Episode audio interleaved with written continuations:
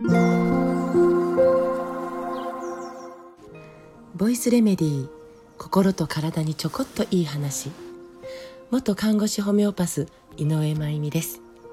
さてもうすぐ夏休みが始まりますね。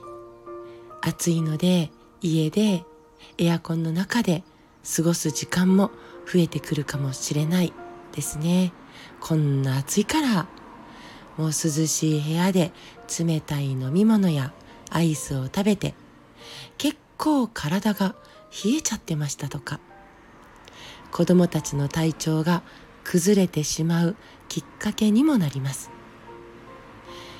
夏休みも体内時計があんまり狂わないように同じように起きて同じように眠れる。そういう調整を私たち大人がしていくことも大事ですね。今の時代もラジオ体操ってあるんですかね、えー、昭和の私は夏休みといえば毎日首からカードをぶら下げてラジオ体操に通いました。ね。まあ言ってみればね大人の方が本気で体操してて子供たちは眠そうに、まあ、適当にブラーンブラーンみたいな。でスタンプもらってとりあえずねこれだけはもらってそして「ただいま」って帰るみたいな。ね。そんな感じでしたかね。でもまあ「ただいま」って帰った頃にはもう体中にエンジンがなんか回ってるというか。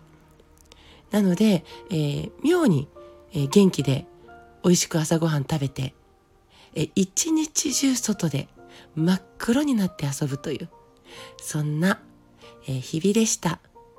まあ、昔話みたいな感じなんですけど。さて今日は子供たちへのお手当の方法をちょっとシェアしようと思います。赤ちゃんから3歳くらいまでの小さな子供たちなんですけど、えー、このちっちゃな子供たちも、まあ、ツボとか経絡って、まあ、当然ですけどあるんですよね。ところが大人とはちょっと違うんです。でも子供たちにある。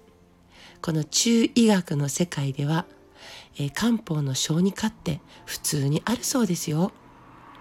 日本はねなんか漢方外来といえばもっぱら大人のためみたいな感じではあるんですけどね。その中医学からの知識のシェアになります、えー、面白いのでぜひえー、知っておいてください。3歳までの小さい子供の手の、手の親指、ね、親指は脾臓の、ね、脾ってありますね、脾臓。体の中の臓器です。と対応する経絡とつながっているんです。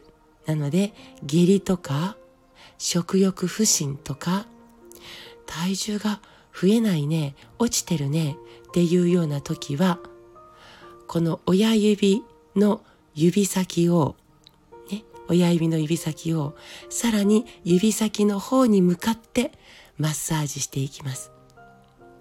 反対に食べ過ぎているように思う時は親指の指先を手のひらの方に向かってマッサージします。人差し指は肝臓、肝に対応している経絡です。イライラ、ね、夜泣き、ね、えー、引きつけ、みたいな感じ。これが気になるような時は、人差し指の指先を手のひらの方に向かってマッサージします。指先をですね、指先だけで大丈夫。子供の中指は心臓に対応する経絡です。口内炎、赤面症、いわゆる赤ら顔ね、落ち着きのなさが気になるときは、中指の指先を手のひらに向かってマッサージしていきます。薬指、ね、は肺と対応している経絡があるんです。喘息とか汗をいっぱいかきすぎるときは薬指の指先をさらに指先の方に向かってマッサージ。咳や痰そして風邪をひいている時そして便秘の時は薬指の指先を今度は手のひらの方に向かってマッサージしていきます。そして小指。小指は腎に対応している経絡なんですね。腎臓の腎です。体質改善をしたいとか発達の遅れがちょっと気になるとかおねしょの時は小指の指先を、えー、手のひらの方に向かってマッサージします。子供たちとの素敵なスキンシップですね。指先のマッサージをすることで予防的にも子供たちの脾臓肝臓心臓肺腎臓という大切なところの働きがうまくいって何か問題が起こっても大事に至ることがないってことを目指せるってなんか素敵ですよね。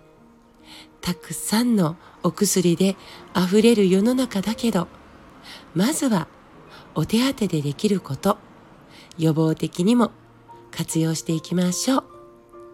今日も最後まで聞いてくださってありがとうございます。